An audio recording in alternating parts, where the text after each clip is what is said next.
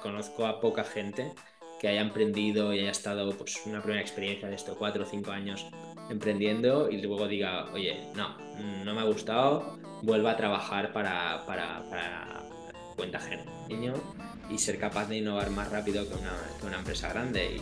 Y, y, y, eso no, no, lo que tienen que conseguir las startups es no perderlo, ¿no? Porque si dices, no, es que yo ahora, eh, yo ahora que ya me va bien, eh, ya empiezo a tener un equipo grande y meto procesos y tal. Y digo, bueno, sí, pero, pero ya, ya has innovado suficiente. Nosotros creo que, que nos faltó capacidad de innovación en, en, en, las últimas fases, o sea, de mitad para adelante, ¿vale? Eh, yo creo que sí que fuimos muy, muy ágiles, muy innovadores el primer año, dos años, tres años, pero luego cada vez con la organización nos costó más, ¿no? Y, y, y un aprendizaje que me llevo es, es esto, ¿no? De ser consciente de eso a la hora de escalar la siguiente compañía, que, que, que por el hecho de ser más grande vas a ir más lento innovando, vas a innovar menos porque vas a tener más miedo a arriesgar, porque vas a tener más burocracia. Entonces, yo creo que eso es de las principales eh, cosas que me llevo. Claim es hacerlo lo más fácil y sencillo posible, lo más rápido y sencillo posible, porque analítica te puedes complicar muchísimo, pero em, mm, la parte que aporta nuestra metodología, nuestro producto, es que, que, sea sencillo, ¿no? Y que em, alguien que no se dedica en su tiempo completo a data, no tiene por qué ser un experto en data, em, tiene que ser un experto en el negocio o en su departamento, el responsable de operaciones de una empresa tiene que ser experto en operaciones, ¿vale? No tiene que ser experto en data, pero tiene que poder jugar en data y decir, oye, no es que hoy ha bajado el SLA de no sé qué, ¿vale? Hostia, voy a ver en, qué almacén me ha bajado esto o en qué tal. Y puedo jugar y decir, no, pero es a ver si lo comparo con la misma semana del año pasado, eh, porque claro, si estamos ahora en Black Friday, pues em, es normal que baje el SLA, ¿sabes? O sea, que pueda jugar, pero no tiene por qué ser experto. Entonces... Buenas, bienvenidos a un podcast más en Proyecta. Hablaremos de emprendimiento, de growth y muchas cosas más con Jaime Farrés, fundador de Saibo. Muy buenas, eh, Jaime, ¿cómo estamos? Muy bien, encantado de estar aquí. Siempre me gusta que, que el emprendedor eh, se, eh, se presente. Entonces, ¿quién es Jaime? ¿En qué proyectos está? Y sobre todo, ¿qué estilo de vida tiene? Pues eh, soy Jaime, soy de Barcelona, vivo en Barcelona, tengo 33 años, no tengo hijos, tengo pareja, tengo novia, pero no, no, tengo hijos. Y soy un apasionado de, de, las startups, por las startups, por emprender, eh, bueno, yo creo que ya la profesión, eh, ahora estoy en data, pero, pero la profesión es emprendedor, no, no, no, no data, ¿no? Ya eh, supongo que iremos hablando hoy. Entonces, bueno, ¿qué estilo de vida? al final, pues aparte de, de, emprender y el trabajo, pues me gusta pues, la gente, me gusta pues, estar con mis amigos, mi novia, mis, mi familia, em, la gente que, que, que me rodea, es lo que más me gusta. Y lo segundo, la verdad, es el, trabajo, emprender, es, es eh, profesión y un poco, eh, la verdad es que hobby. La verdad es que, podría decir que me gusta mucho emprender. Eh, y el trabajo, pues, aparte de, esto, pues obviamente tengo, hago otras cosas, ¿no? Pero, pero no te diría, no, es que mi hobby es hacer deporte, pues hago deporte por, por salud más que, que, por hobby, para que nos entendamos. Eh, la parte, hay una parte de mi trabajo que sí que es, que es, que es, que es hobby y luego pues esto, sobre todo pues estar con, con, con la gente que, que, me rodea. Y bueno, es que, es que desde luego para un emprendedor eh, tiene que estar en su estilo de vida, ¿no? El startup y le tiene que gustar, si no, mal vamos, ¿no, Jaime? Sí, al final le dedicas, sí, creo que es, mm, bueno, eh, es la verdad. Eh, creo que es importante o es eh, intentas maximizar eh, la probabilidad de que te, que te, que te vaya bien y, y, te tiene que gustar, obviamente, no todo del trabajo te gusta. O sea, te gusta una parte y hay otra que, que, no te gusta nada. O sea, a mí hay partes de mi trabajo que no me gustan nada, pero lo importante es que, que haya partes que sí que te gusten y pues esto las, las dejas para el final del día y, y entonces sí que las, las acabas haciendo todas Sí, bueno, a veces hay sacrificios, ¿no? También en el emprendimiento. Total, total. Pero bueno, aparte de eso, es una persona normal. Eh, nada, nada muy particular, diría. Ah, bueno, está bien. De estilo de vida, de estilo de vida. Mm. Pero tienes vías de escape, ¿no? No, estás siempre. intentas no estar siempre pensando, ¿no? En, tu, en tu emprendimiento. No, pero bastante. O sea, la verdad es que, o sea, podría decir, eh, no, sí, obviamente es muy importante, pero no. O sea, yo creo que sí que pienso en trabajo, eh, una parte muy relevante de mi día. Obviamente entiendo que no es al 100%, pues obviamente hago deporte y lo que decía, ¿no? Estar con gente, con amigos, con tener pues, eh, una cena, con una copa de vino, un- una conversación, todo esto me encanta mucho más que trabajar, ¿eh? O sea, esto 100% es la, la, la prioridad número uno. Pero, pero, pero bueno, la verdad es que sí que, que, que creo en el esfuerzo del emprendedor. No sé si es Está bien. contrario a lo que se debe la tendencia hoy en día, pero No, incluso, incluso está bien tener estos sitios, ¿no? Es donde salen las ideas, ¿no? Entre copas de vino o cuando uno hace deporte, siempre me lo dicen los emprendedores, ¿no? Que a veces esos, esos, esos momentos de, de desconexión es donde salen, pues, las ideas o, o te, o te, o te hace sentir o pensar de una forma, pues, diferente, ¿no? Para, para ver caminos.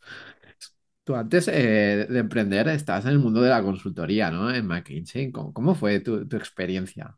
Pues eh, el- al final estuve poco, ¿eh? No, no, Ok. unos dos años más o menos, ¿vale? Al, al final hice las, eh, el internship, las prácticas, y luego estuve eh, un año y medio eh, en McKinsey, que es consultoría estratégica, eh, justo al, al acabar la, la universidad.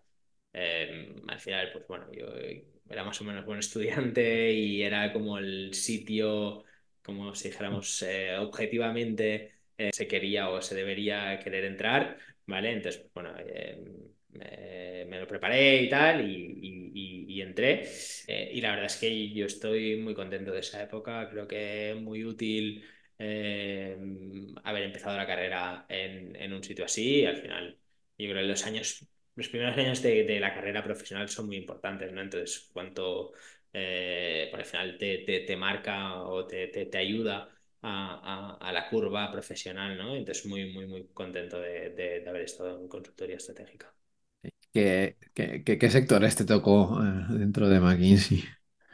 Bueno, al final, pues en, en, en España, pues que, que, domina, pues sobre todo, pues banca, infraestructuras, eh, consumo, pero, o sea, bastante variado. La verdad es que, pues en estos años, año y medio, pues pude ver seis, siete compañías y, y, y al final, pues te da esa visión de eh, poder entender o, o, o, o, saber que es posible entender un negocio, obviamente, en un nivel de, de profundidad bastante superficial, no, no, no eh, en súper detalle, pero bueno, para poder tener una conversación y poder hacer un análisis eh, con cierta perspectiva de, de, un sector, pues dedicándole esto, pues unos, unas semanas, unos meses, eh, ser consciente de que casi todo se puede aprender eh, hasta un cierto punto en, en, en, unas semanas o meses. ¿no?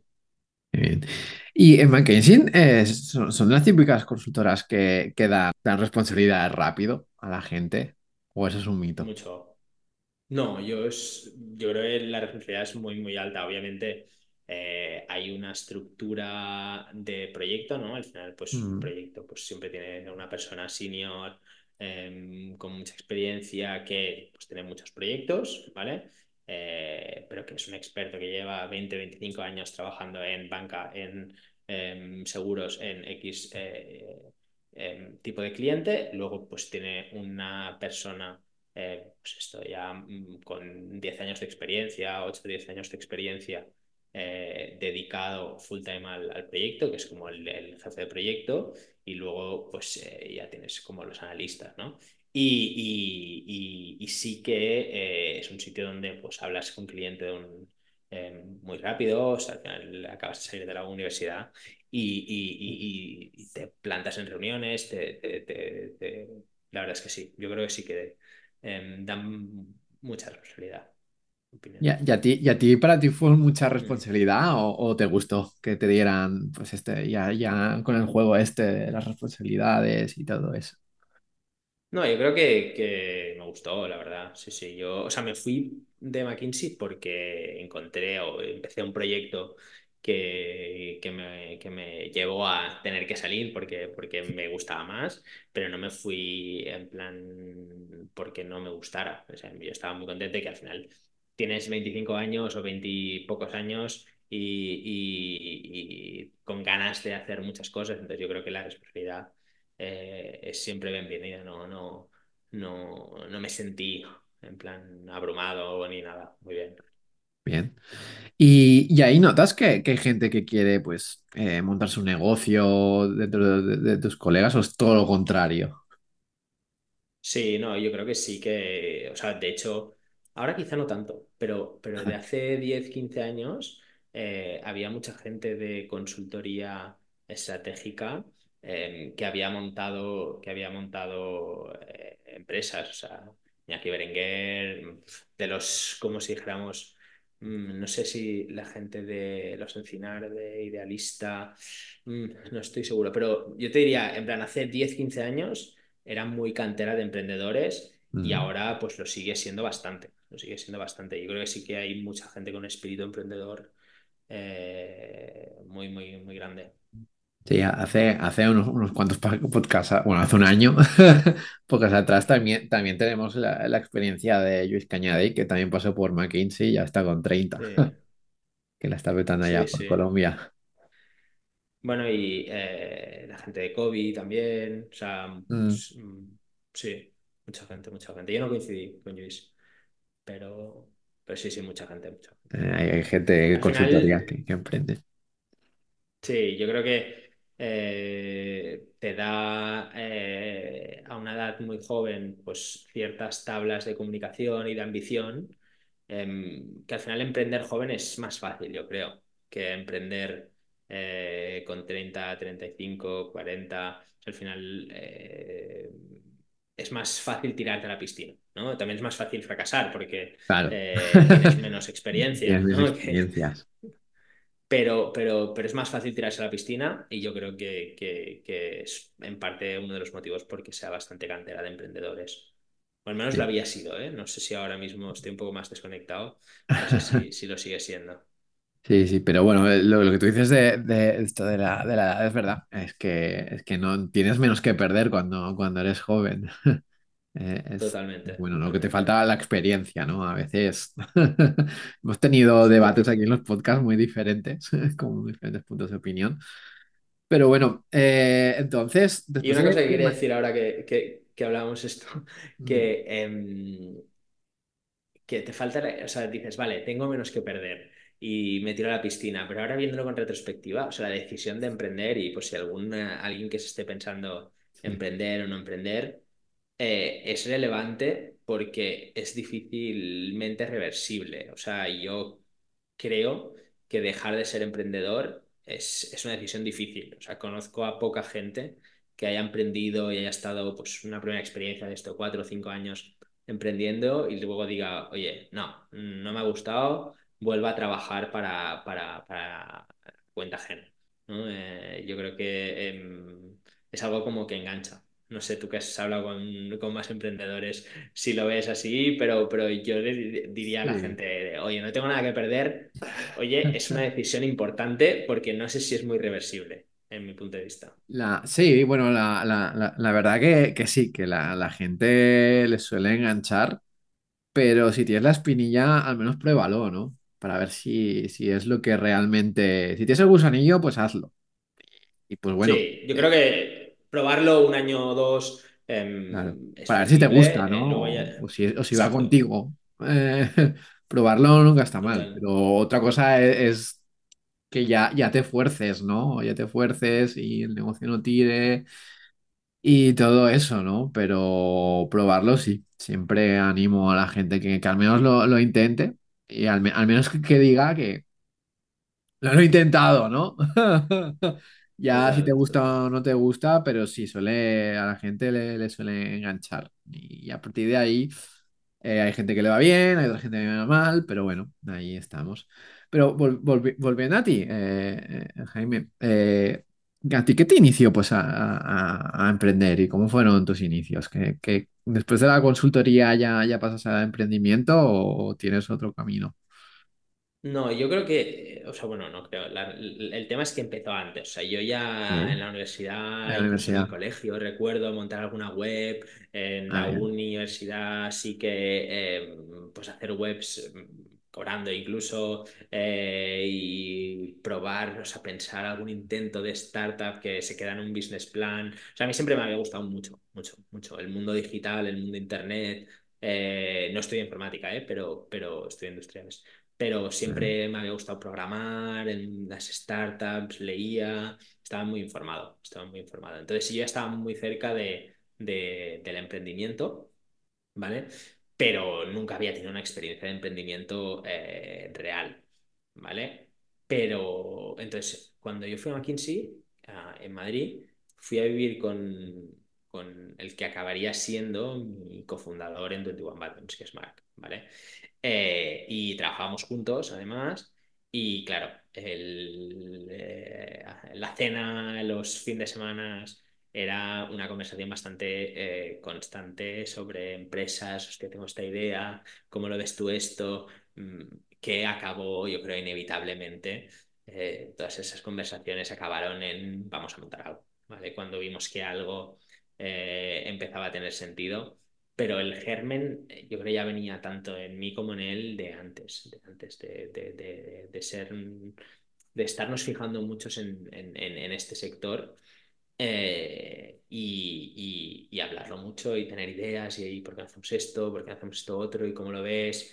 Y, de ahí viene el germen de emprendedor. Ya. ¿Y, sabes el por qué? ¿O, es algo que es natural, ya que te ha venido natural de siempre, de la curiosidad? No lo sé, no lo sé. ¿Sabes?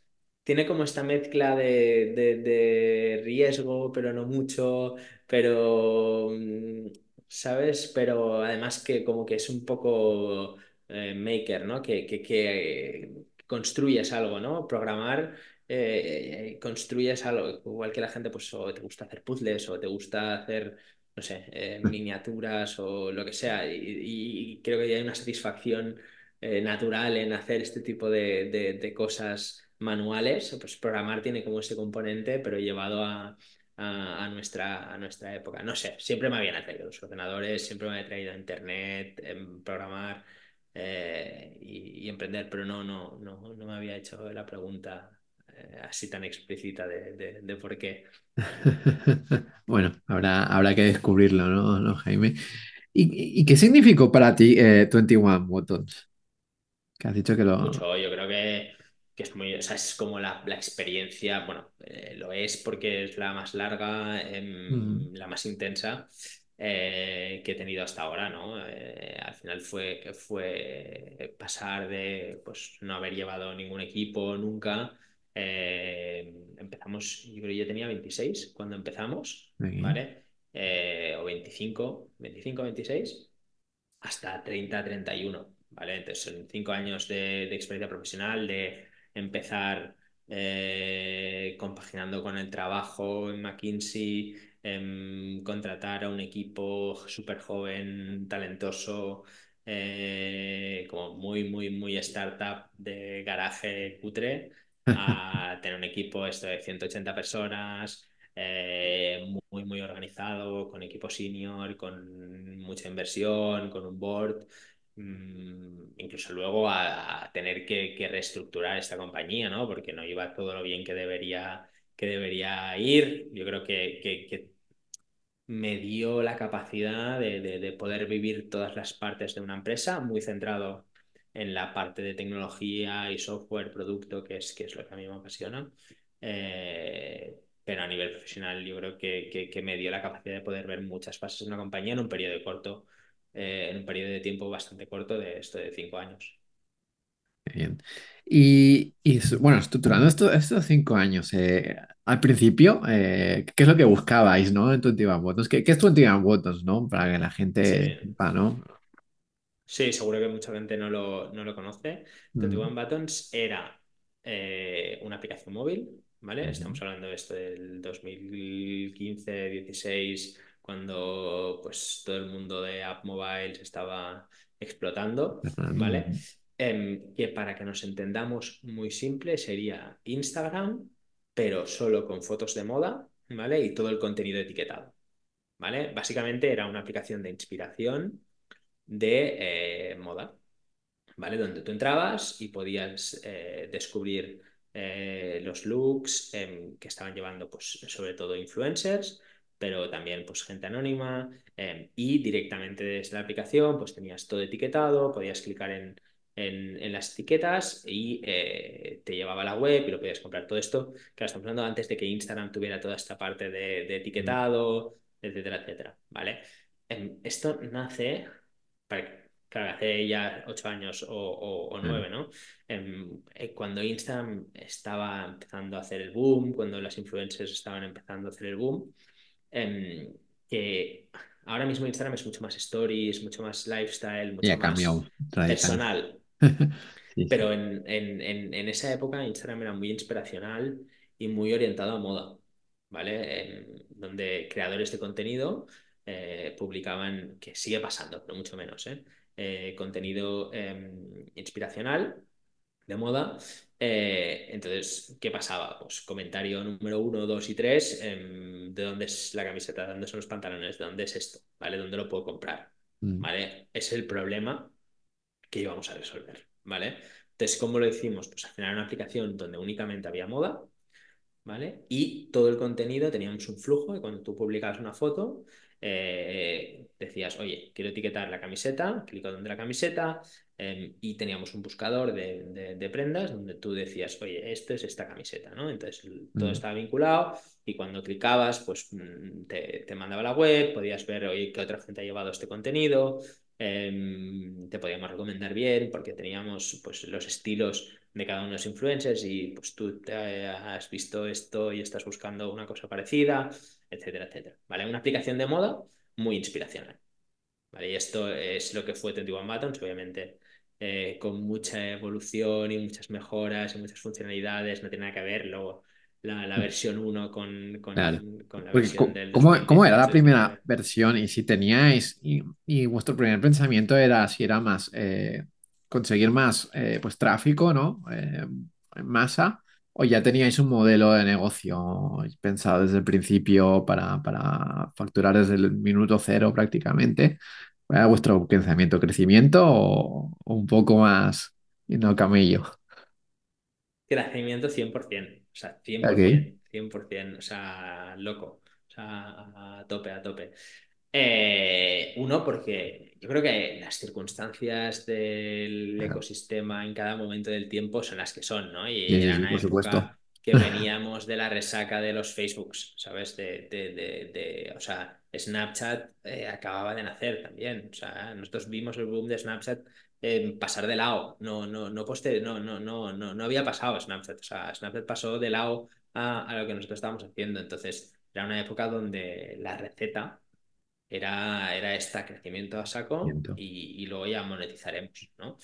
Y, y, de hecho el producto y el growth estaban muy pensados, muy, muy, muy vinculados, muy de, oye, pues cuando em, alguien publique en Instagram, publicará que también está en 21 Buttons, entonces la gente va a saltar de un lado al otro y con, el, con un referral para el creador de contenido, bueno, eh, un, growth engine bastante, bastante montado. Entonces, eh, obviamente hoy sería imposible, hoy en día pues no, no, tendría sentido, pero en la época de que la gente creaba eh, apps y social networks, pues tenía bastante sentido y era un esquema 100% he pasado en los últimos años, nos vamos a entrar en crecer y generar masa crítica.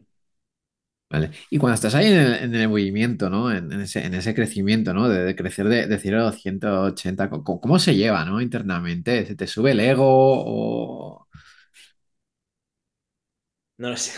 La gente, la gente de alrededor lo debería decir. Yo espero, espero que no, o espero que no mucho, ¿no? Pero es cierto que, que, hay una tendencia natural a que se te asocie tu imagen con, con la de la empresa, que pues, eh, oye, pues ya no es, no es Jaime a secas, ¿no? Pues Jaime el de 21 Buttons, ¿no? Y, es, no, no, no, la verdad es que no es, no es una cosa que, que sea recomendable, ¿no? Mentalmente, porque al final, pues ahora ya no soy Jaime de Studio Buttons, pues eh, no puede ser ¿no? que se te asocie tanto a, una, a, una, a una, compañía. No, yo creo que, que, más o menos lo vives bien, lo vives con, con un poco, ahora sí viéndolo un poco en perspectiva, como demasiado conservador, ¿no? Miedo a perder eh, eso que has construido, que al final es una startup y una startup de por sí es, es, es, muy vulnerable. Y, y, creo que, que, cosas que corregiría es, es corregir ese, esa sensación de que quizá hemos conseguido algo, que sí que lo habíamos conseguido, pero era algo eh, es algo un poco mm, frugal, un poco, eh, un poco sólido, ¿no? Cuando tienes una empresa que te va dando pues X dinero de vida cada año, cada año, cada año, pues tienes algo, ¿no? Cuando tienes una mm. startup, eh, estás en camino de conseguir algo y, es muy diferente.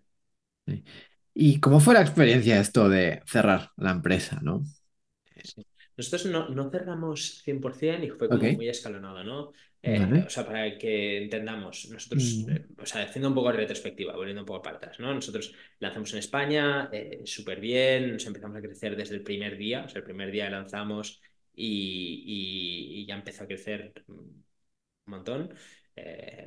descargas, todo el mundo empieza a hablar, bueno, súper bien, entonces estuvimos como casi un año, yo creo intentándose en crecer España, muy buen engagement, la gente se conectaba pues varias veces por semana eh, y dijimos, oye, pues tiene sentido que, consigamos más inversión y pues la hacemos en otros países. Eh, pues estoy hablando de años, ¿eh? En paralelo pues íbamos haciendo el producto. Eh, lanzamos Francia, lanzamos Italia, Reino Unido, entonces, pues bueno, pues seguramente pues, hubo otra ronda de inversión, entonces pues, poco a poco íbamos creciendo, ¿no? Y ahí sí que ya quizá hubo un punto de decir, oye, pues ya no somos una empresa de típica empresa de gente joven, que nos quedamos trabajando hasta súper tarde, eh, con un poco caótica, eh, pues no, hubo un punto donde se profesionalizó ya por tamaño, ¿no? Al final cuando pasas de 50, 60, 70 empleados, aquello ya no puede ser un la fiesta. vamos todo el mundo corriendo. no, fiesta también, pero, pero currábamos mucho, ¿eh? ¿eh? pero sí, como un poco de, de, de, tan, tan, tan startup. Entonces, sí, pues inevitablemente yo creo que por tamaño de empleados te tienes que, que, profesionalizar y, y pues fichar a talento un poco más senior, eh, etc.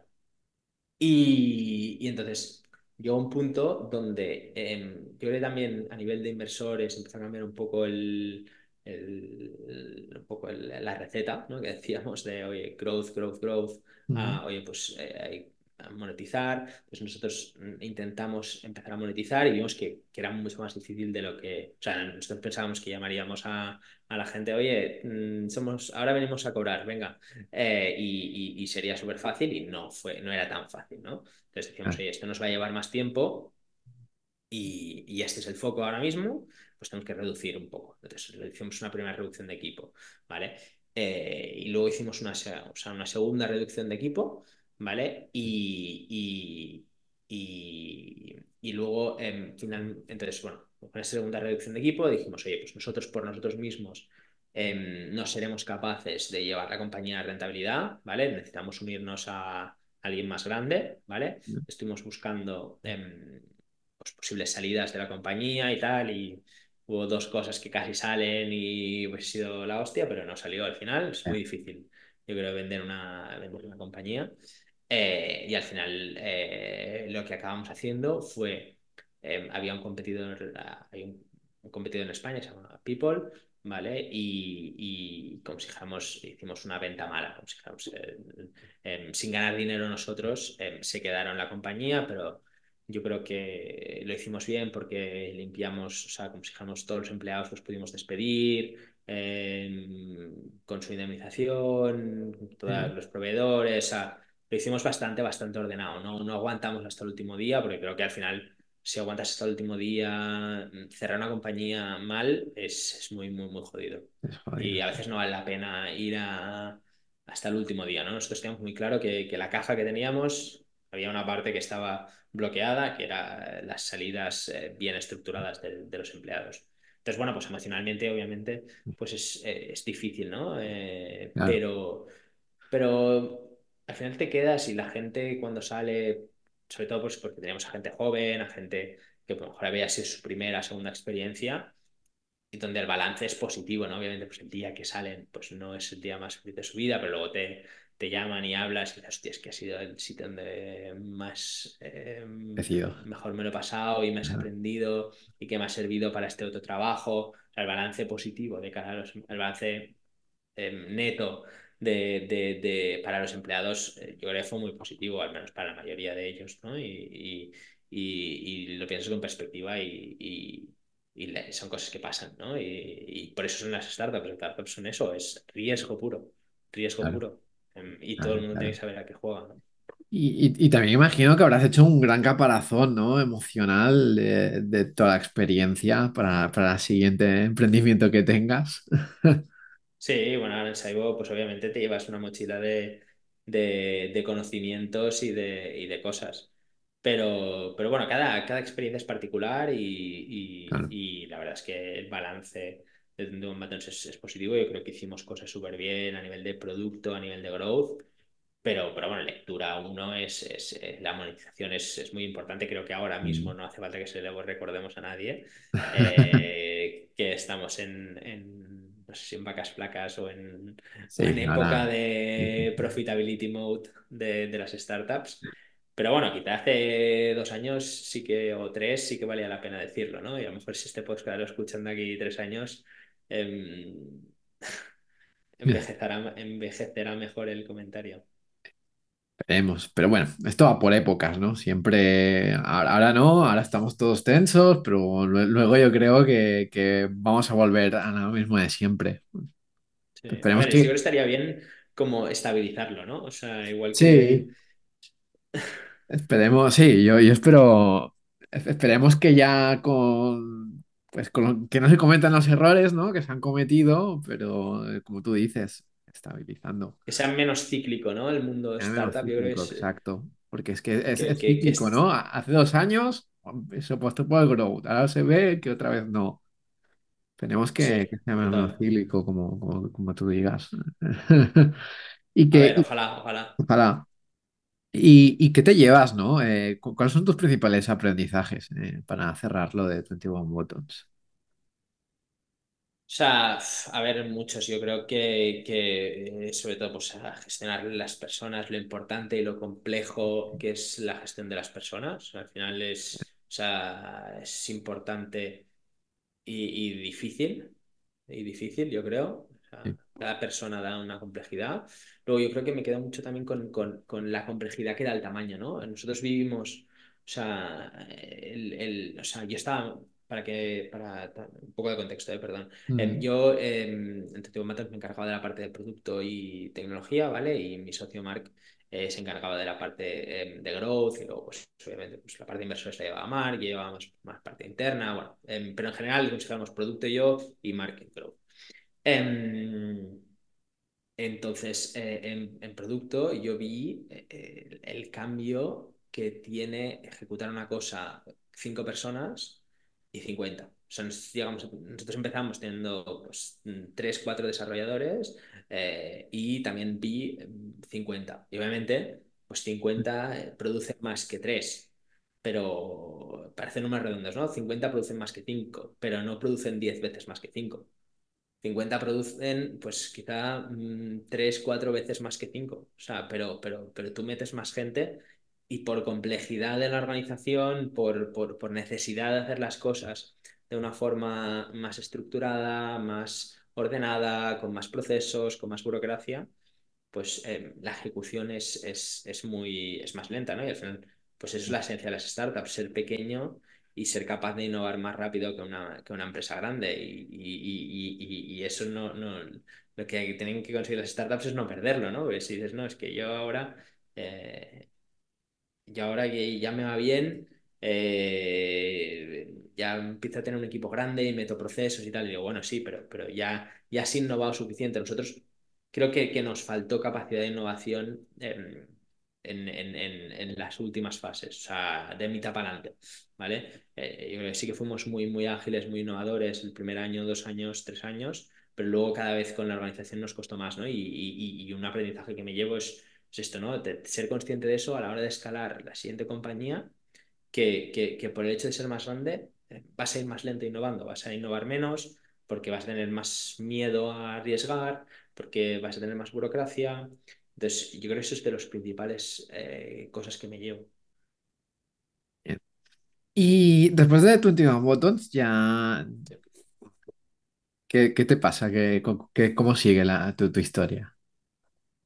Eh, pues cuando sales de un proyecto así, pues te empieza a llamar gente en plan, oye, ¿qué vas a hacer? ¿Por qué no me Ah, ayudas en esto? Eh, y además estás muy conectado dentro del ecosistema, tal, no sé qué, y, y- y, eh, lo que dentro de las cosas que te piden o que te piden ayuda en, ¿vale? Lo que más se repetía era la parte de analytics, ¿vale? Entonces, eh, empecé Saibo, ¿vale? Ha tenido pues, sus, sus variaciones, de hecho nos llamaba Saibo al principio y, y obviamente pues hemos ido refinando muchísimo em, qué, eh, qué es Saibo, ¿no? Pero básicamente hay un problema, eh, el problema que intentamos solucionar es, yo tengo una startup, una empresa de tamaño mediano, de 20, 50, 80, 100 trabajadores máximo, em, y eh, esa empresa ya tiene una complejidad, ¿no? Y em, Mm, necesito hacer analytics porque el Excel que tenía al principio pues ya no me sirve, ya no es suficiente porque pues, hay errores manuales, porque tardamos demasiado en hacerlo, porque mm, soy un B2C y tiene demasiadas filas y dices, joder, es que estoy haciendo en 2.000 pedidos al día y el Excel me va, me va muy lento, ¿no? O, o es que aquí, bueno, o incluso por complejidad del negocio, ¿no? Hay veces que hay negocios que se vuelven complejos y que son muy difíciles de analizar, ¿no? Y dices, vale, oye, yo necesito hacer analítica bien, ¿vale? Pero tampoco tiene sentido que me monte un equipo de cuatro personas de analítica que me van a costar 20.000 euros al mes, ¿sabes?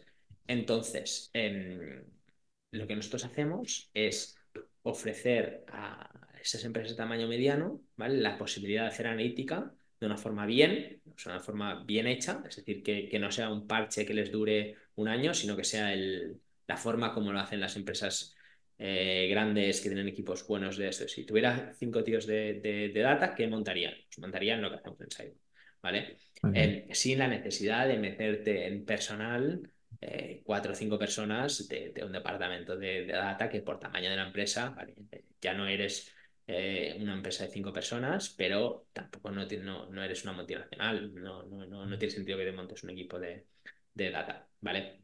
Y además, esa Más o menos, Jaime, más o menos el volumen de, de esas empresas, ¿cu- ¿cuánto es? ¿De cuántos empleados? Pues esto, esto entre 20 y 100 empleados, ¿vale? Vale, Si es un B2C, ¿vale? Eh, tiene sentido, pues quizá un poco antes, porque el Excel tiene más filas, o si es un modelo de negocio muy complejo, de un marketplace de tres lados y tal, pues esto eh, tiene sentido antes, pero bueno, estaríamos hablando de ese rango, ¿no? Em, porque además lo que comentaba es esto, que, que, que es la necesidad técnica, eh, si lo haces bien, es, es, es, temporal. O sea, tú tienes tres, cuatro meses que, que, tienes que montarlo, pero luego ya está montado. Lo que hay que hacer es continuar los análisis y hacer ajustes, ¿vale? Pero, pero no es eh, como eh, una necesidad de desarrollo de producto que tienes que ir innovando todo el rato. No, pues analítica, um, si no te dedicas a ello, simplemente con tenerlo bien montado ya te funciona. ¿Vale? Entonces no tiene sentido que te montes un equipo para montar una cosa que estará montada aquí tres meses. O sea, invierte en tener un buen equipo de, de, desarrollo de producto, ¿vale? Y la analítica es una cosa que no es core y que para, en nuestra opinión, y, y nuestros clientes que están contentos lo avalan, eh, tiene sentido, tiene sentido que, que, se pueda externalizar esa parte del desarrollo inicial, ¿vale? De, de hecho, nosotros el, eh, la analítica del día a día de, oye, pues esta semana cómo ha ido, nosotros eh, recomendamos a nuestros clientes que lo hagan ellos, nosotros lo podemos hacer, pero lo normal es, oye, yo eh, quiero hacer analítica bien, ¿vale? Pues tienes un perfil, o sea, fichas a un perfil interno, ¿vale? Que no hace falta que tenga, eh, que sea el mejor técnico de data, simplemente tiene que ser una persona que sepa de data más o menos y que sepa mucho o que tenga capacidad de entender muy bien el negocio y analizarlo, ¿vale? Una persona más, un business analyst, más que un analista, más que no un data engineer, porque esta necesidad de data engineer existe, pero es muy inicial y nosotros la solventamos, ¿vale? El, lo, que, lo, que, lo que vas a necesitar es que cada semana, y ahora por qué, y ahora si cambiamos esto, por qué ha subido esto, y por qué no lo miramos en, por país o por um, provincia en vez de mirarlo globalmente, porque quizá hemos crecido aquí, pero hemos, de, ¿sabes? Esa, es, es, esa, capacidad de analítica de negocios lo que creemos que, que, es core para las empresas, no la infraestructura de la plataforma de la analítica. Claro, porque eso ya lo Que es lo que montamos nosotros. Claro. Claro, claro, claro. Exacto. Y yo, creo que, que, no ha quedado del todo claro. Nosotros lo que hacemos es dar un híbrido entre software, entre producto y servicios, ¿vale? O sea, Saibo tiene esta particularidad, ¿vale? De que, de, que, de que es un híbrido entre un software, te damos un software, ¿vale? Pero luego nosotros somos tu partner a nivel de consultoría eh, para eh, cualquier cosa de data, ¿no? Pues para ese setup inicial, ¿vale? Sobre todo, pero luego, em, oye, no, es que hemos cambiado de CRM y hay que reestructurarlo. Vale, pues nosotros te ayudamos a, conectarlo y sustituir lo que estaba y que no os falle nada. Eh, oye, no, es que esa persona interna de analítica se me ha ido, necesito em, entender cómo funciona esto y que hagamos estos análisis porque hasta que no ficha otra, pues, pues esto, nosotros aportamos ese hueco, ¿no? Y, es este, es la innovación, yo creo, está en ese modelo híbrido de, dar un, software, ¿vale? Eh, un software propio, un, software de externo, ¿vale? Un software de terceros, ¿vale? Y, eh, y los servicios. ¿Y se, entiende de primeras o tenéis que dar consultoría eh, antes para, para, que ese de, análisis pueda toquetear a vuestra herramienta? Si la, la persona, yo, intentamos hacerlo, o sea, nuestro claim es hacerlo lo más fácil y sencillo posible, lo más rápido y sencillo posible, porque analítica te puedes complicar muchísimo, pero mm, la parte que aporta nuestra metodología, nuestro producto, es que, que, sea sencillo, ¿no? Y que em, alguien que no se dedica en su tiempo completo a data, no tiene por qué ser un experto en data, em, tiene que ser un experto en el negocio, en su departamento, el responsable de operaciones de una empresa tiene que ser experto en operaciones, ¿vale? No tiene que ser experto en data, pero tiene que poder jugar en data y decir, oye, no es que hoy ha bajado el SLA de no sé qué, ¿vale? Hostia, voy a ver en, qué almacén me ha bajado esto o en qué tal. Y puedo jugar y decir, no, pero es a ver, si lo comparo con la misma semana del año pasado, eh, porque claro, si estamos ahora en Black Friday, pues em, es normal que baje el SLA, ¿sabes? O sea, que pueda jugar, pero no tiene por qué ser experto. Entonces, hay una virtud muy importante en hacerlo sencillo. Yo creo que es una virtud importante en todo, en hacerlo sencillo, pero en analítica también, ¿no? Claro. ¿Y podrías dar un ejemplo de algún caso de éxito eh, o de alguna empresa? Sí, a ver, gente que, incluso gente que, habéis tenido en el podcast, ¿no? Son clientes nuestros, pues, eh, un vicio, Tropic Field, Incapto, Smile to Impress, Ultra, o sea, muchas de las empresas, startups eh, de ese tamaño, decir, oye, pues son, ya no son, son entre startup y scale bueno, depende de dónde esté la, la, frontera, ¿no? Pero ya, esto hablamos de tamaño mediano, ¿vale? No son Globo ni Factorial, son eh, pues empresas, pero ya son, ya son empresas de tamaño relevante, ¿no? Eh, son clientes nuestros y al final pues esto les ayudamos en, en, montar esta parte inicial y luego pues ellos se lo autogestionan mucho. ¿Y, qué, se encuentran? O sea, cuando ya estás en la, en la, plataforma, ¿qué es lo que se encuentran, no? Se encuentran la capacidad de poder analizar eh, cualquiera de las métricas de su negocio. Al final, em, data, la, o la unidad que nosotros nos vamos a trabajar es una métrica, ¿no? Pues una métrica sería pues, el MRR o el average order value, o esto, ¿no? Pues tener la capacidad de pues, una serie de métricas, ¿vale? Pues, eh, estamos hablando de cientos eh, de métricas, tienen estas empresas, pues estas métricas, poderlas ver en, dashboards, poder decir, no, es que ahora estoy en una reunión y mm, estamos hablando de que estoy, entonces entro un segundo en Saibo y miro que cómo ha evolucionado el AV por categoría, bueno, la V por categoría justo no tiene sentido, pero el precio medio de producto por categoría, em, todo, todo, esto, ¿no? Es, a nivel de analítica no es que estemos reinventando la rueda de cómo, de, de, cuál es el producto final. Lo que estamos haciendo de una forma muy diferente es eh, la metodología y la simplicidad que aporta esa metodología y ese producto. ¿Vale? Que, que, sea más fácil, barato y rápido. Al final es la clave. La clave, mm, nuestro, eh, como, se nos mide, es em, que podamos entregar eh, estas métricas de, en un time to value.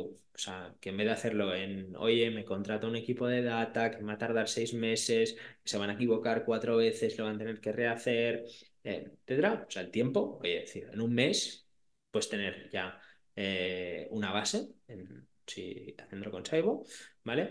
Luego, eh, la parte de simplicidad, decir, no, es que yo quiero hacer un análisis, hostia, esto cómo se hacía, gente que, la capacidad de que gente que no se dedica en su tiempo completo a data lo pueda, lo pueda tocar, ¿vale? Y eh, luego mm, eh, la, la- la parte de hacerlo, de hacerlo barato, ¿no? De que no tengas un coste de Ujú. 10.000, 20.000 euros al mes eh, porque me he montado un equipo de data. Se entiende. ¿Y, y que, cuál, cuál, cuál son lo- los principales puntos de dolor, ¿no? De, que, o, o la gente que, que, que, que es lo que toca más, ¿no? A la hora de, de medir o... Al final, yo creo que es eh, que el- el- lo, lo principal es que, los, que haya una, una definición eh, estándar de, dentro de la compañía de Ok, qué es la métrica tal, ¿no? O sea, qué es el revenue. O vale. sea, en, en estas empresas que ya tienen una cierta complejidad, lo normal es que le preguntes, oye, ¿cuánto hemos facturado el mes pasado? Y te puedan dar tres o cuatro números diferentes, ¿no? Y es decir, oye, no, tenemos que definir cuál es el revenue. Puede ser el revenue con IVA, sin IVA, con descuentos, sin descuentos, con y, y- y- y- no es que ten en cuenta de que esta order que hicimos de prueba no hay que contarla en el revenue, entonces finanzas cuenta diferente que cuenta operaciones, que el CEO, que seguramente el CEO cuenta número más gordo, obviamente, eh, y, y- y- y- que haya una homogeneidad de, de- de- de datos. Pero bueno, o sea, yo creo que la, Hay, hay, hay varios problemas, ¿no? Y, y- y al final es eh, lo que nosotros eh, intentamos es que se pueda hacer todo, ¿no? O sea, Vale. muchos clientes preguntan, oye, ¿en Saigo se puede hacer? Y te digo, se puede hacer todo. Siempre se puede hacer todo. La cuestión es si es más difícil o más fácil, pero, pero que se puede hacer todo y, y, pues eh, los análisis de cohorts eh, que a la gente le cuestan, o sea, hacerlos en Excel es bastante, bastante complejo. eh, y sobre todo si quieres hacer cohorts partidos por país o partidos por mercado, partidos por X. No, pues esto en Saigo pues, es, es- es- es muy, es muy sencillo. Vayamos a tomar decisiones. ¿Cuál, cuál tú crees que ha sido la, la peor toma de decisión que has hecho en todos tus emprendimientos? Ya sea Cyborg o 21 Buttons. O sea, yo creo que la peor mm, por consecuencia, ¿no? Eh, pues es la parte eso de, de- de no priorizar la, la monetización, ¿no? Pues seguramente pues por falta de experiencia, por dinámica de, de, esto de tu Amazons, sinceramente lo que, lo que marcó la capacidad es eh, la capacidad de, de- de que la empresa siguiera creciendo, fue, fue la, la- la falta de foco que pusimos al inicio en, en en la monetización.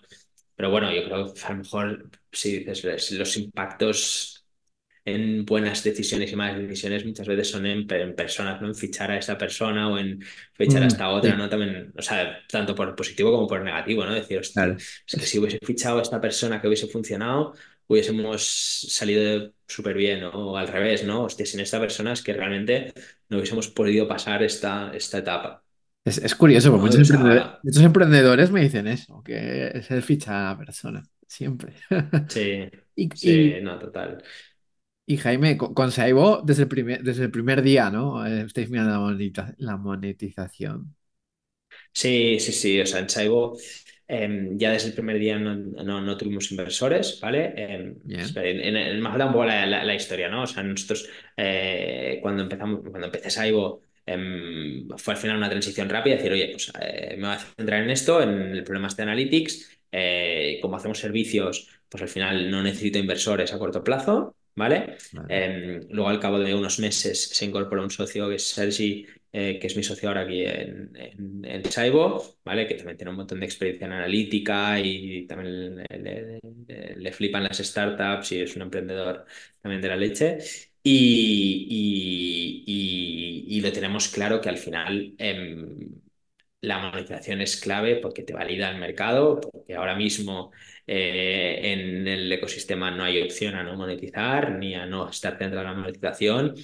Y, y- y luego también, pues, eh, el hecho de no tener inversores eh, nos da libertad a la hora de pues, poder escoger un poco más nuestro camino, ¿no? Al final, si tienes inversores, pues tienes como un pacto con ellos, decir, oye, pues el plan es este, ¿no? Y, y es más difícil cambiarlo, ¿vale?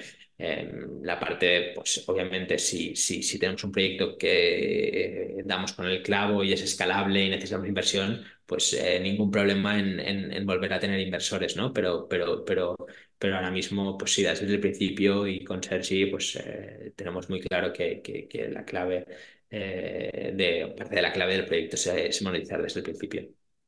Qué bien. Qué bien, qué bien que, que habéis elegido este camino, ¿no? De la sostenibilidad, ¿no? ¿Cómo se llama? Las empresas camello, ¿no? Que a la gente le gusta poner siempre nombres de, de animales. Más pasa del único Sí, supongo que sí, que camello. somos, Sí. somos camellos, somos camello. Y vayamos al otro extremo. ¿Cuál ha sido tu mejor toma de decisión de todos tus emprendimientos? No sé, yo creo que, que al final eh, se me da bien eh, y un poco lo, lo- lo- estamos aplicando en Saigo, ¿no? De, de- de hacer como estas apuestas un poco hacker, de decir, vale, pues vamos a montar el producto y ¿por qué no hacemos esto y lo juntamos em, con esto otro y, pues em, eh, esta parte de, de- de- pues el, punto de 21 Buttons y eh, nos crawleamos la web de Zara, estas son como las la- las decisiones que, que, que- mejor impacto, que creo que aprendiendo un poco sobre mi trayectoria profesional, que como que se me dan bien, ¿no? El, el poder encontrar ese, ese como hack técnico de producto em, que, que, que hace que el producto sea superiormente, o sea, que sea superior. Eh, al, al- al resto, ¿no? Y, y- y creo que, que eso es lo que, lo que de, de verdad se me da bien, el resto, pues, pues bueno, emprender como, como todo el mundo, ¿no? Y es, es encontrar ese hack de producto, de software, de tecnología que, que hace que un producto valga la, la pena. Bueno, pues, imagino que estás pensando en eso, ¿no? Todos los, todos los días. Sí, bueno, o sea, nosotros ahora en Saibo pues tenemos como dos vertientes, ¿no? Una vertiente de servir a nuestros clientes actuales, ¿vale? Y, y- creo que Saibo pues está en una etapa muy, muy temprana em, de seguir innovando y dedicamos mucho tiempo a hacer pruebas, todo el tiempo que podemos, eh, dedicamos a hacer pruebas de por qué si esto lo hiciéramos así, si lo hiciéramos así, por qué no hacemos un, em, una funcionalidad, una mini producto que haga esto. Pues sí, sí, o sea, nos- ahora mismo le dedicamos mucho tiempo a a esto la verdad. Porque ya tenemos la parte esta de como de servir a los clientes bastante, hemos aprendido muchísimo en, en estos dos años, dos años y medio. Mm, Eh, entonces esta parte ya la sabemos hacer bastante bien, o sea, muy bien. Eh, somos eh, muy, muy expertos en, en, en, analítica para este tipo de empresas y ahora lo que estamos como intentando innovar más en eso. Pues este, este es una etapa ahora de, de ir mejorando, ¿no? Cada día, poco a poco. Sí, con, con encontrar. apuestas, ¿no? Con, con, eh, un Claro. poco aplicando el learning este de decir, em, oye, tenemos que innovar, tenemos que, que arriesgar más, tenemos que hacer estas apuestas hacky de por qué no probamos esto y entonces a ver qué tal funciona y, y sí, es eh, aplicando un poco los aprendizajes eh, Sí, sí. que, que, que me iré llevando. Mientras se pueda, ¿no? Porque luego se crece y ya viene la infraestructura y es más jodido, ¿no? Como hemos dicho antes. Exacto, exacto, exacto, exacto. O sea, sí, sí, o sea, ahora mismo no estamos en modo de, oye, vamos a hacer crecer esto eh, a gran escala. O sea, no queremos ser mejores antes de crecer. O sea, estamos en el punto de decir, oye, queremos ser mejores, queremos aportar más valor, queremos que nuestro software aporte más valor, ¿vale? Eh, para que, o sea, para que nos, entendamos, ¿no? Pues ahora mismo em, la parte de servicios sigue pesando mucho, ¿no? Pues más o menos un tres cuartos de los ingresos de la compañía son servicios, ¿no? Y un cuarto es, la parte de producto, ¿no? Entonces queremos que antes de escalar ese, ese, ese- ese mix de, de revenue cambie, ¿vale? Y por eso estamos innovando tanto producto para poder hacer un producto más potente, em, que aporte más valor y, y- que el peso de ese producto sobre el- los ingresos de la compañía eh, pese más. Está bien, está bien que no tengáis prisa, porque a, veces veo, veo a emprendedores, sobre todo a emprendedores nuevos, que van con las prisas y, y los más antiguos, es curioso, que siempre les dicen el freno, pero seguir avanzando. Y eso es bueno. Sí, sí, siempre cada día hay que ir a la, a la guerra. Pero, y luego también hay una cosa que creo que se tiene, que se tiene un poco en cuenta, que es que em, cada proyecto, cada empresa tiene su techo, ¿no? Al final, por Sí. mucho, los mercados no son infinitos. O sea, el mercado de una cosa, pues es el mercado de esa cosa. Entonces, forzar a hacer una compañía más grande de lo que el mercado da ¿vale? Es, es, es pegarte un tiro en el pie porque, porque no vas a conseguirlo, no vas a conseguir que la gente, yo qué sé, coma cada día mm, X, ¿no? Pues, oye, pues la gente va a comer pues lo que tú produces pues X veces por semana, entonces pues puedes llegar a eso, ¿sabes? O quizá un poco más, pero, pero no, no, no, pero bueno, no hay que... en- en vuestro, en vuestro caso es un mercado grande, ¿no? Porque el mercado de la data siempre... Sí, es un mercado grande, lo único que, que, que también eh, hay... mm, nosotros estamos especializados en ese nicho de, de, de, empresas de tamaño intermedio, ¿vale? Luego también es un mercado donde tú, cuando tú tienes una solución, o sea, nosotros le decimos muchas veces nos viene un cliente y dice, vale, oye, pues mi foto de analítica actual es esta. ¿vale? Decíamos, oye, pues nosotros creemos que Saibo es mejor, ¿vale? Pero eh, lo que tienes mm, es suficiente o, o, o no te compensa hacer una migración entera por lo mejor que va a ser, ¿no? Entonces, eh, entonces también el mercado, pues tiene que tenemos que entender que hay unas limitaciones de mercado, ¿no? Y, y, lo que decíamos, no engañarnos. Oye, pues, ¿cuál es nuestro cliente ideal? Pues es este. ¿Cuál es el tamaño? Pues es este. Oye, si conseguimos cambiar Saibo eh, porque innovamos en esto, en esto otro, en esto, pues oye, quizá nuestro tamaño de mercado crece, ¿no? Pero, pero, pero no, la gente, por mucho que nos esforcemos cada día, eh, no va a querer hacer mm, más data eh, porque sí. Simplemente pues hay que ir mejorando, ir mejor, cambiando el producto, cambiando la propuesta de valor para intentar ampliar el tamaño del mercado. Está bien. Y hablando de futuro, ¿dónde ves Saibo dentro de 10 años y si te ves tú dentro de la compañía? Sí, obviamente. O sea, al final eh, cuando montas una empresa de camello que le llamas, que se llama, eh, yo creo que es porque, porque tienes un compromiso de decir, oye, pues eh, yo voy a intentar, eh, aunque cueste tiempo, eh, que este proyecto tire, tire adelante, pero bueno. al final es esto, hay que, es lo que decía ¿no? un poco también, que, que, que al final los proyectos llevan donde llevan y hay que darlo todo eh, y e ir tomando las decisiones eh, siempre cada, en cada momento, cada tres meses. Cada tres meses las startups cambian y nosotros, o sea, cada día hablamos con Sergi de hoy qué haremos y qué tal y qué no sé qué y, y siempre hay subes y bajas, subidas y bajadas ¿no? en las startups. Entonces, de aquí 10 años, esa ni idea, pero, pero, pero obviamente intentándolo al máximo, eh, Saibo y, y lo que se presente. Yeah. ¿Y, te, y, tenéis, y tenéis el, en el punto de mira a, empresas con más tamaño? ¿O de momento estáis aquí y nos movéis? En, en, en, analítica no hay nadie haciendo esta, o no hay nadie, no, hay poca gente haciendo esta propuesta híbrida de valor, eh, producto más servicios, ¿no? Sí que hay, pues, en finance hay gente, hay unos americanos que se llaman Pilot, eh, en user testing, pues, están, es que son españoles los de User Zoom, ¿no? Que tienen como, hay, hay mucha gente que al final hace esta propuesta híbrida, ¿no? Eh, pero en analítica no hay mucha gente, bueno, sí, a lo mejor sí los de, ¿cómo se llama? Ah, Ahora me, me, me he olvidado. Eh, unos que trabajan mucho para el gobierno, para el gobierno americano. Eh, ya me saldrá. Eh, ya me saldrá. Eh, los mm, americanos, eh. ¿no? Sí. Espera, eh. ¿Podemos, podemos parar? Sí, sí, tranqui, tranqui. Espera. Ya está, ya me ha salido. Em, los de Palantir, la gente de Palantir. Eh, pues es una empresa enorme, americana. Eh, al final, yo creo que no tan, sinceramente no tiene mucho sentido tampoco ahora mismo compararnos con, con, con esta gente tan grande dentro del mundo de la claro, analítica, ¿no? Porque al final está metido Google con Looker, está metido Microsoft con Power BI, está metido vale, mm, Salesforce con Tableau. Entonces, no es comparable, sinceramente. claro. No, ¿Pero no, aspiráis no, a ello o intentáis aspirar a ello? o- Ahí yo- siendo realistas, yo creo que es muy difícil. Es muy difícil, es muy difícil. Y no, y no, y no, y no vamos por el camino de montar esta plataforma. Nosotros, por ejemplo, esta capa de visualización, Mm, eh, utilizamos un software eh, open source el de- que lo ha montado los Airbnb. eh, nosotros estamos haciendo una parte como más de la cocina de los datos, ¿vale? No, no tanto del- de, de la parte externa de los datos. ¿Vale? Porque, porque no es imposible competir con esta, con esta gente. Y menos pues en empresa camello, ¿no? Claro. Poco a poco, está bien. Y ya vamos con la última, eh, ya vamos a la fase del podcast. Ya, ya es más libre. Que des algún consejo a los emprendedores de los miles que ya has dado. eh, no sé si es de libros, escucha otros podcasts, lo que tú quieras. Sí, a ver, yo escucho bastante podcast, la verdad. La verdad, o sea, eh, los típicos de emprendedor, el Einix y Rocket, todo esto, luego pues los americanos de Olin para entender cómo piensan los americanos.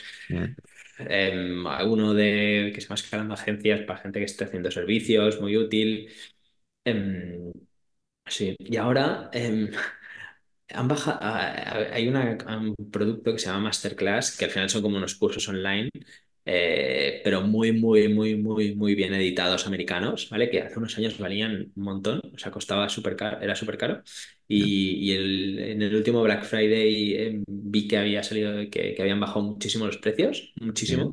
Eh, o sea, en plan, algo que dices, vale, pues lo pagaría y, y te dan unos vídeos súper bien hechos de, en formato como masterclass de pues, Bob Iger de Disney, Howard Schultz de, de, de Starbucks, eh, el tío de Atomic Habits, ¿no? Que, que, que al final, pues Atomic Habits eh, es un libro que es, es buenísimo, pero, pero al final es una idea, ¿no? Que, que en tres horas o en dos horas la tienes, yo creo que no hace falta leerse el libro o a lo mejor es mirarse el... en- Entonces, em, o un, un- ah, um, una masterclass que me gusta mucho de Chris Voss, de un tío del FBI, o sea, em, entonces, como cosa que ahora estoy em, un poco viciado es a, a Masterclass. Bien. ¿Y cómo se llama esta? En Masterclass se llama Master- Ah, se Masterclass tal llama, cual, se llama- se llama. Masterclass Sí, tal sí, sí, cual. ah, es Vale, una, vale. eh, sí, sí, es una empresa, es una empresa enorme americana, ¿eh? Pero es un producto que antes costaba como, no sé, te estaba hablando de los miles de euros, Mm. a mil o dos mil euros la suscripción eh, anual y ahora quizá como 100, ¿vale? Que es asequible, que dices, "Puf, me... es un poco caro, pero, pero, pero es pagable, ¿no? Antes era impagable. Y, y la verdad es que, que, que ahora estoy disfrutando bastante. Bueno, está, está muy bien. Pues lo, lo dejamos por aquí. Eh, antes, antes de despedirnos, eh, Jaime, eh, ¿cómo, cómo- te podemos encontrar a ti? Eh, redes sociales. Redes sociales, LinkedIn, la verdad. Eh, LinkedIn, Jaime Farrés, eh, Saibo. Bueno, incluso en, en- si quien quiera mandarme un mail es jaime.saibo.com, que es S-A-I-V-O.com. Genial. Pues nada, ha sido un placer que te pases por aquí y, ver- y veremos el, el- el crecimiento de Saibo, lo seguiremos de cerca, Jaime. Claro que sí. Muchas gracias Venga, hasta la próxima. por el podcast. Chao.